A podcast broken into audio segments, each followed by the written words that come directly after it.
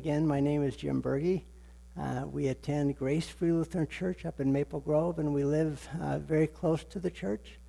Um, we know Ann for um, being under uh, Pastor Peter Franz is preaching every Sunday.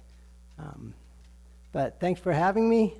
Um, this morning, I have the privilege of talking about adoption. And adoption is such a beautiful thing. The adoption that we're familiar with is typically involving a baby or an infant or at least a minor and one or two adults. The baby or the child, they really don't bring anything to the arrangement. You know, they're, they're usually cute, you know, but that's all they bring. You know, the adults do all the work. The child comes as the needy one, needing support, needing guidance, needing everything. But it's such a beautiful thing when we see parents and their adopted kids together. So, how does that fit with the message this morning? Well, the scripture this message, the scripture this morning is taken from the first seven verses of Galatians 4, and we've heard a portion of that already. And Paul uses adoption to show us what God thinks of us. And I would like to read that this morning, but starting with the last few verses in chapter 3, and it puts some of those verses in chapter 4 into context. Would you please stand with me as we read God's words, read and hear God's word together? And I am going to start with um, verse 23 from Galatians chapter 3. Now, before faith came, we were held captive under the law, imprisoned until the coming faith would be revealed. So then the law was our guardian until Christ came, in order that we might be justified by faith. But now that faith has come, we are no longer under a guardian. For in Christ Jesus you are all sons of God through faith. For as many as you were baptized into Christ have put on Christ. There is neither Jew nor Greek, there is neither slave nor free there is no male and female, for you are all one in Christ Jesus. And if you are Christ, then you are Abraham's offspring, heirs according to promise. And continuing in Galatians 4 with verse 1, I mean that the heir, as long as he is a child, is no different from a slave, though he is the owner of everything. But he is under guardians and managers until the date set by his father. In the same way, we also, when we were children were enslaved to the elementary principles of the world. But when the fullness of time had come, God sent forth his Son, born of woman, born under the law, to redeem those who were under the law so that we might receive adoption as sons. And because you are sons, God has sent the Spirit of his sons into our hearts, crying, Abba, Father. So you are no longer a slave but a son. And if a son, then an heir through God. Would you pray with me? Heavenly Father, these are your words. We know that your word is truth. Help us to rightly understand it. Help us to apply it to our lives this morning. We ask that you would sanctify us in your truth. In your Son Jesus' name. Amen. You may be seated. So, have you ever have you ever thought of yourself as adopted? And what it would be like to be adopted? Um, after listening to the scripture this morning, calling us sons, and when I say sons, the the other um, scripture, the earlier scripture in Galatians three, it says we are all one in Christ. The male and female, Jews, Greeks, this sons applies to all of us. So after listening to that scripture, calling us sons, encouraging us to cry out to God as daddy, our father, we can do that because we are adopted.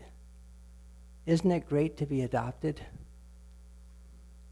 Is this an amen church? can, I, can I get an amen? It's great to be adopted. Now, I'm going to make a mistake uh, in presenting the message, and I have five points that I believe we can take out of this portion of Scripture surrounding the theme of adoption. And those points are actually listed in the inside of your bulletin. And they might be on the screen, I am not sure. But those points are our adoption is intentional, it's undeserved, it's needed, it's costly, and our adoption needs to be accepted, lived, shared, and celebrated. Now, the mistake is, um, as my wife Gwen said, that now you know the answers to the test. Um, but I'm going to ask you that you don't leave quite yet, because I don't know that my pride could handle that. But have you ever wondered why some scripture passages are so hard to understand? And you, read that passage and you read that passage and you read that passage and you meditate on it and you can't figure it out. Why did God put this in the scripture? And why is this piece of scripture for me? And then there's other passages like the parables that Jesus taught, using sheep and coins as examples. And here, talking about adoption, why are some passages so straightforward, so simple? And I think there's only one reason for that, and I'm going to say it right now. You're welcome. It's because of people like me that I am not the sharpest tool in the shed. But I can understand this. I can understand when God's word says, You are the last coin, you are the last sheep. I want you. I love you. I can understand that. I believe God wants to be clear, crystal clear, and have it, us be crystal clear about a few things. He loves us, He wants us. And he doesn't want even someone like me to ever question or not understand how much he loves me. And when we read parables like the lost sheep, the lost coin, the prodigal son, I can confidently say, here is a father that loves me. The first point, our adoption is intentional. Um, the scripture this morning talks about God sending his son to redeem us. And the Bible is full of God intentionally searching for us. The other scripture read um, this morning of two of Jesus' parable. One is regarding a lost coin, one is the lost sheep. Um, if I have 100 sheep and I lose one, am I content with 99? Um, no. I want that. I want that one. If I have 10 coins and I lose one, am I content with nine? Is nine enough? Nine's not enough. Neither is God content to just one. I'm searching for one. And that one has been me. The one's been you. God is not content to let one be lost that can be saved. He has intentionally looked for lost children that he can adopt. And uh, do any of you know Joel and Chris Rasmussen? Um, they are, a, a, I call them a young couple. That, that means they're younger than me. Um, they uh, have adopted uh, a little boy, Ezra. Um, it's probably been over a year now, but, but their adoption is, is fresh in my mind because we've been praying for Ezra. Ezra been, has been having some health issues uh, lately. Um, and I have their permission to use them as an illustration, so I'm going to. Um, but Ezra, um, he didn't show up at Joel and Chris's one day. Um, they weren't sitting on the couch and the doorbell rings on a Saturday, and, and Joel didn't go to the door, and and when the doorbell rings and, and opens it up and there's nobody there, but he notices the basket, and he looks down and there's a baby in it. And he didn't say, you know, Chris, someone left us a baby. Can we keep it? You know, it didn't happen that way. Um, I'm sure they would have liked it to happen that way, but it didn't happen that way. They searched, and it was a long process to find the child that they got adopted. They were looking for a child that they could adopt, and our Heavenly Father, He searches for us. We are the one sheep, we are the lost coin. He wants to adopt us. His adoption is intentional, it's also undeserved. You know, there isn't anything that should make God want us. We have the same nature as Adam. God's word is full of reasons why nobody should want us. Jeremiah 17:9 says our heart is deceitful. You know, we are called sheep all over in the scripture. I don't know if any of you are familiar with sheep. Sheep are miserable creatures. They are. You know, I grew up on a wheat and cattle ranch in north central Oregon, and, and we didn't have sheep, we had cattle, but I was in FFA and 4 H, and we had neighbors that had sheep, and, and so I would help work sheep every once in a while. And, and every time we were done working the sheep, I was glad that we had cattle and not sheep. But sheep, um, what do they do? They wander off. Sheep are fearful. Sheep can't take care of themselves. Sheep pick on each other. There's a pecking order in the sheep. And yet, and, and, and we're the sheep. And yet, God wants us. Plus, we are under the law, and that's what it's talking about in the first three verses of Galatians 4, where it's saying, I mean that the heir, as long as he a child, is no different from a slave, though he is the owner of everything, but he is under guardians and managers until the date set by his father. In the same way, we also, when we were children, were enslaved to the elementary principles of the world. Under the law. You think it's curious that God chooses adoption to get his point across about how much he loves us? I think most of us probably understand the term adoption, but we understand it in reference to babies or young children being adopted? Why isn't some nice couple looking for me? Why isn't some nice couple want to adopt me? And it's not because I'm, I'm, I'm not cute, because I am. It's because as adults, it's assumed that you have learned the skills to take care of yourself. It's assumed that you can handle all the mess and dysfunction that comes your way. And the problem we find ourselves like sheep, we are part of the cause or the reason of the mess and dysfunction. The notion that God wants us for his own, it doesn't make sense. I know I can't earn God's favor. I can't buy God's favor. I can't buy my adoption. I can't earn my adoption. But I know that my adoption is undeserved. I also know that my adoption is absolutely needed. How do we get to that point? That point where we recognize our need, recognize our inability to go it alone, recognize that we can't do it. It's a humbling experience. Do you know what it's like to be humble? Really? Do you know what it's like to be humble? If, if you want a lesson in humbleness, um, I can offer some classes after the service because um, I'm probably the humblest guy I know. And if there was an award for humbleness, I'd win it every time.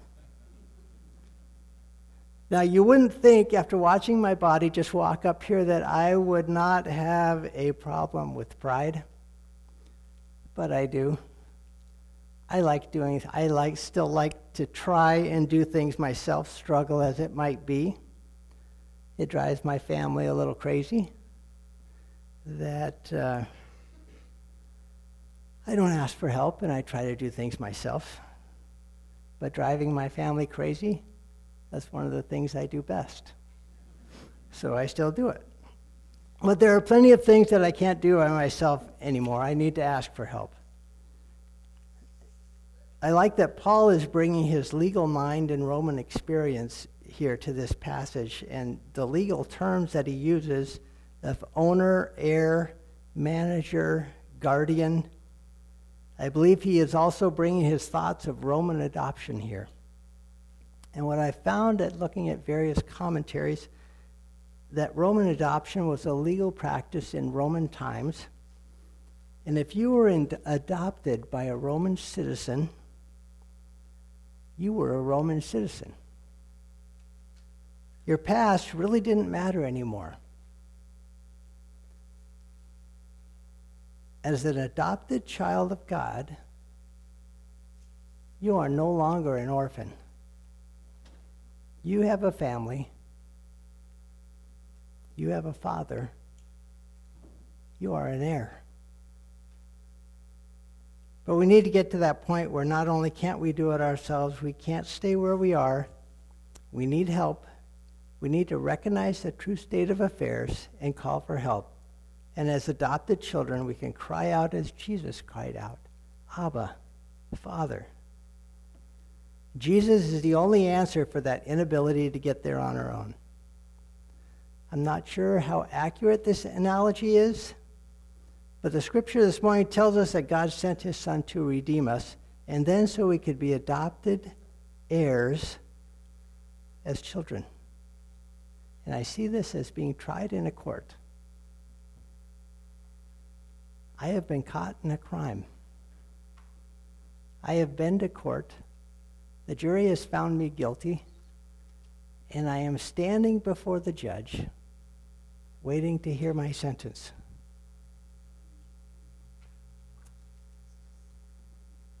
The judge reads off my crimes, and he states, Jim, you have been found guilty. But then he says the unthinkable. The judge says, My son, my son paid your debt. What a weight is lifted. I deserved the penalty for my crimes, and now my debt is paid. Can it get any better? It can. It does. Because the judge then says, we would like to adopt you. If you are willing, we'd like to make you part of a family. What kind of a judge is this? It's a judge that loves us. Alistair Begg um, has a, thir- a, sermon on the thief on the cross that, that you should really hear. It, it's, it's, worth, uh, it's worth just these five minutes or so of this. Uh, if you go on YouTube, search Alistair Begg, Thief on the Cross. Um, his accent is just so fun to listen to, and he just does such a good job. But, but it's, it's, it's when the thief on the cross gets to heaven and he's met by a couple individuals asking him questions about you know how he got there, why is he there, um, and they start asking him questions, and then things like uh, can you recite the Apostles' Creed? And, and if after you recite it, can you answer the questions, you know, what does this mean? You know, and, and the thief says, never heard of it. And I certainly don't know what it means. And the other friend says, Well, can you tell us about the sacraments? What do you think about the sacraments? And he goes, I don't know what the sacraments are. I've never heard of them and they're, they're just getting frustrated. And they say, well, maybe you could just tell us, you can just tell us how you got here. And the thief says, I don't know anything about the Apostles' Creed or what it means. I said, I don't know anything about the sacraments. But the man on that middle cross, he said I could come. He said I could come. That's the love of a father that he has for us. And like the thief on the cross, we need to recognize that our, de- that our adoption is desperately needed. So it's intentional, undeserved, needed, and it is costly. Getting back to the Rasmussen family, was it inexpensive for them to adopt Ezra? Nope. Is it inexpensive to raise a child today? It isn't. Does it make financial sense to have children? The tax deduction is not worth it. It doesn't make financial sense. The average cost of raising a child in the United States, and this is just to get them to um, 17, 18 years old, it's around $300,000. You know, is that a good investment? Every parent would say yes. How does that make sense? It makes sense because of love. Does love ever make sense? Not usually. What are we willing to pay? What are we willing to give up for those we love? A lot.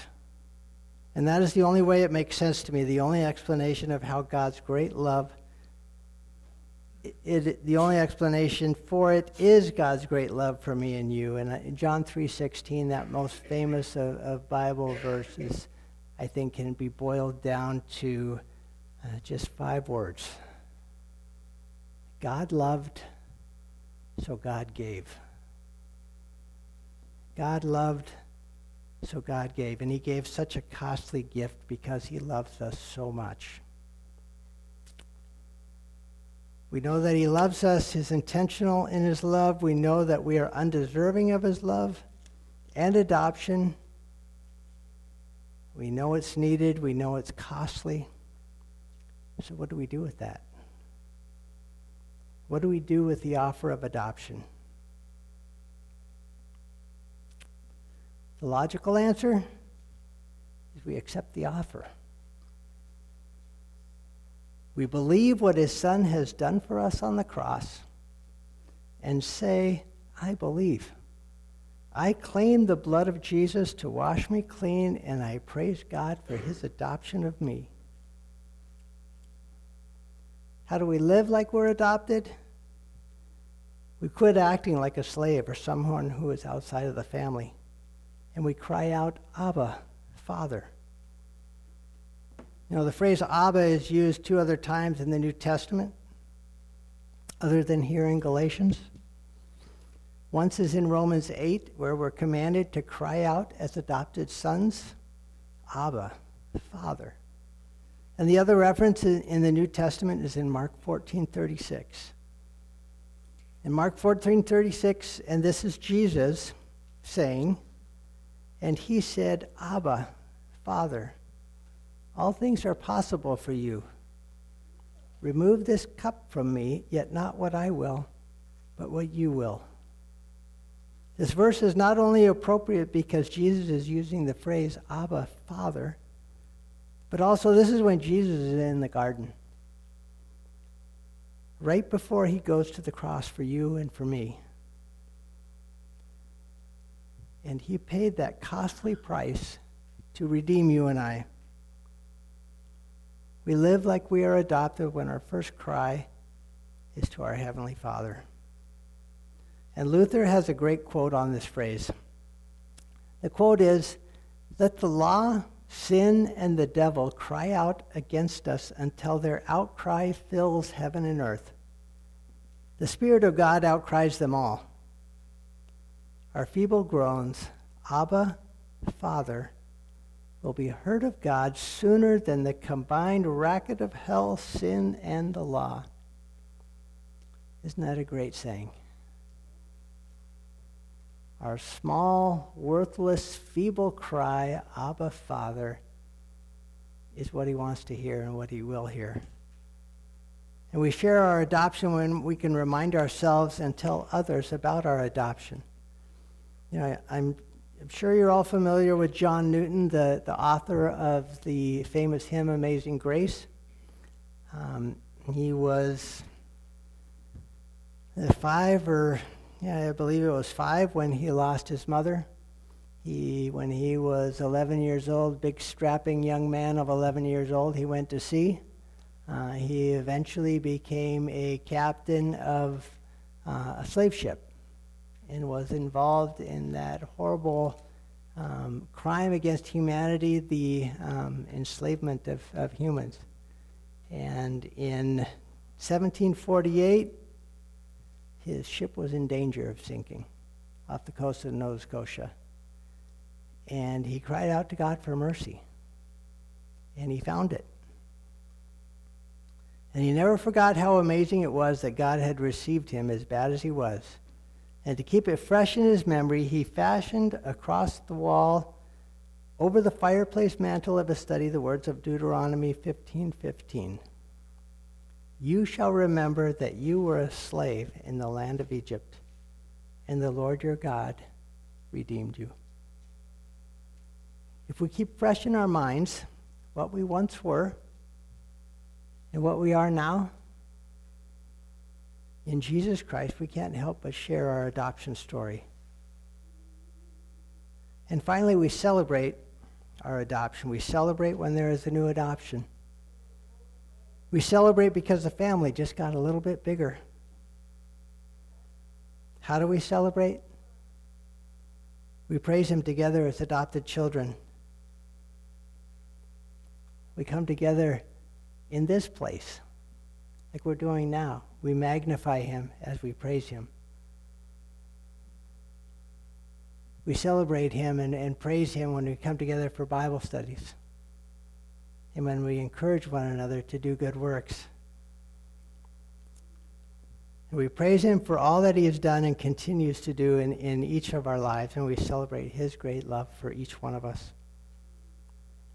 As we close this morning, I'd like to, to close by joining together as adopted children in praying the Lord's Prayer.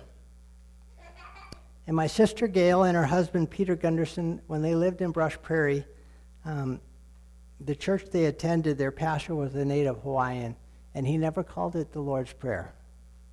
He always called it the family prayer. Um, and Jesus is, is inviting us to pray to our Father. And he is saying, My Father, your Father, our Father. Family prayer. Will you bow your heads and pray with me?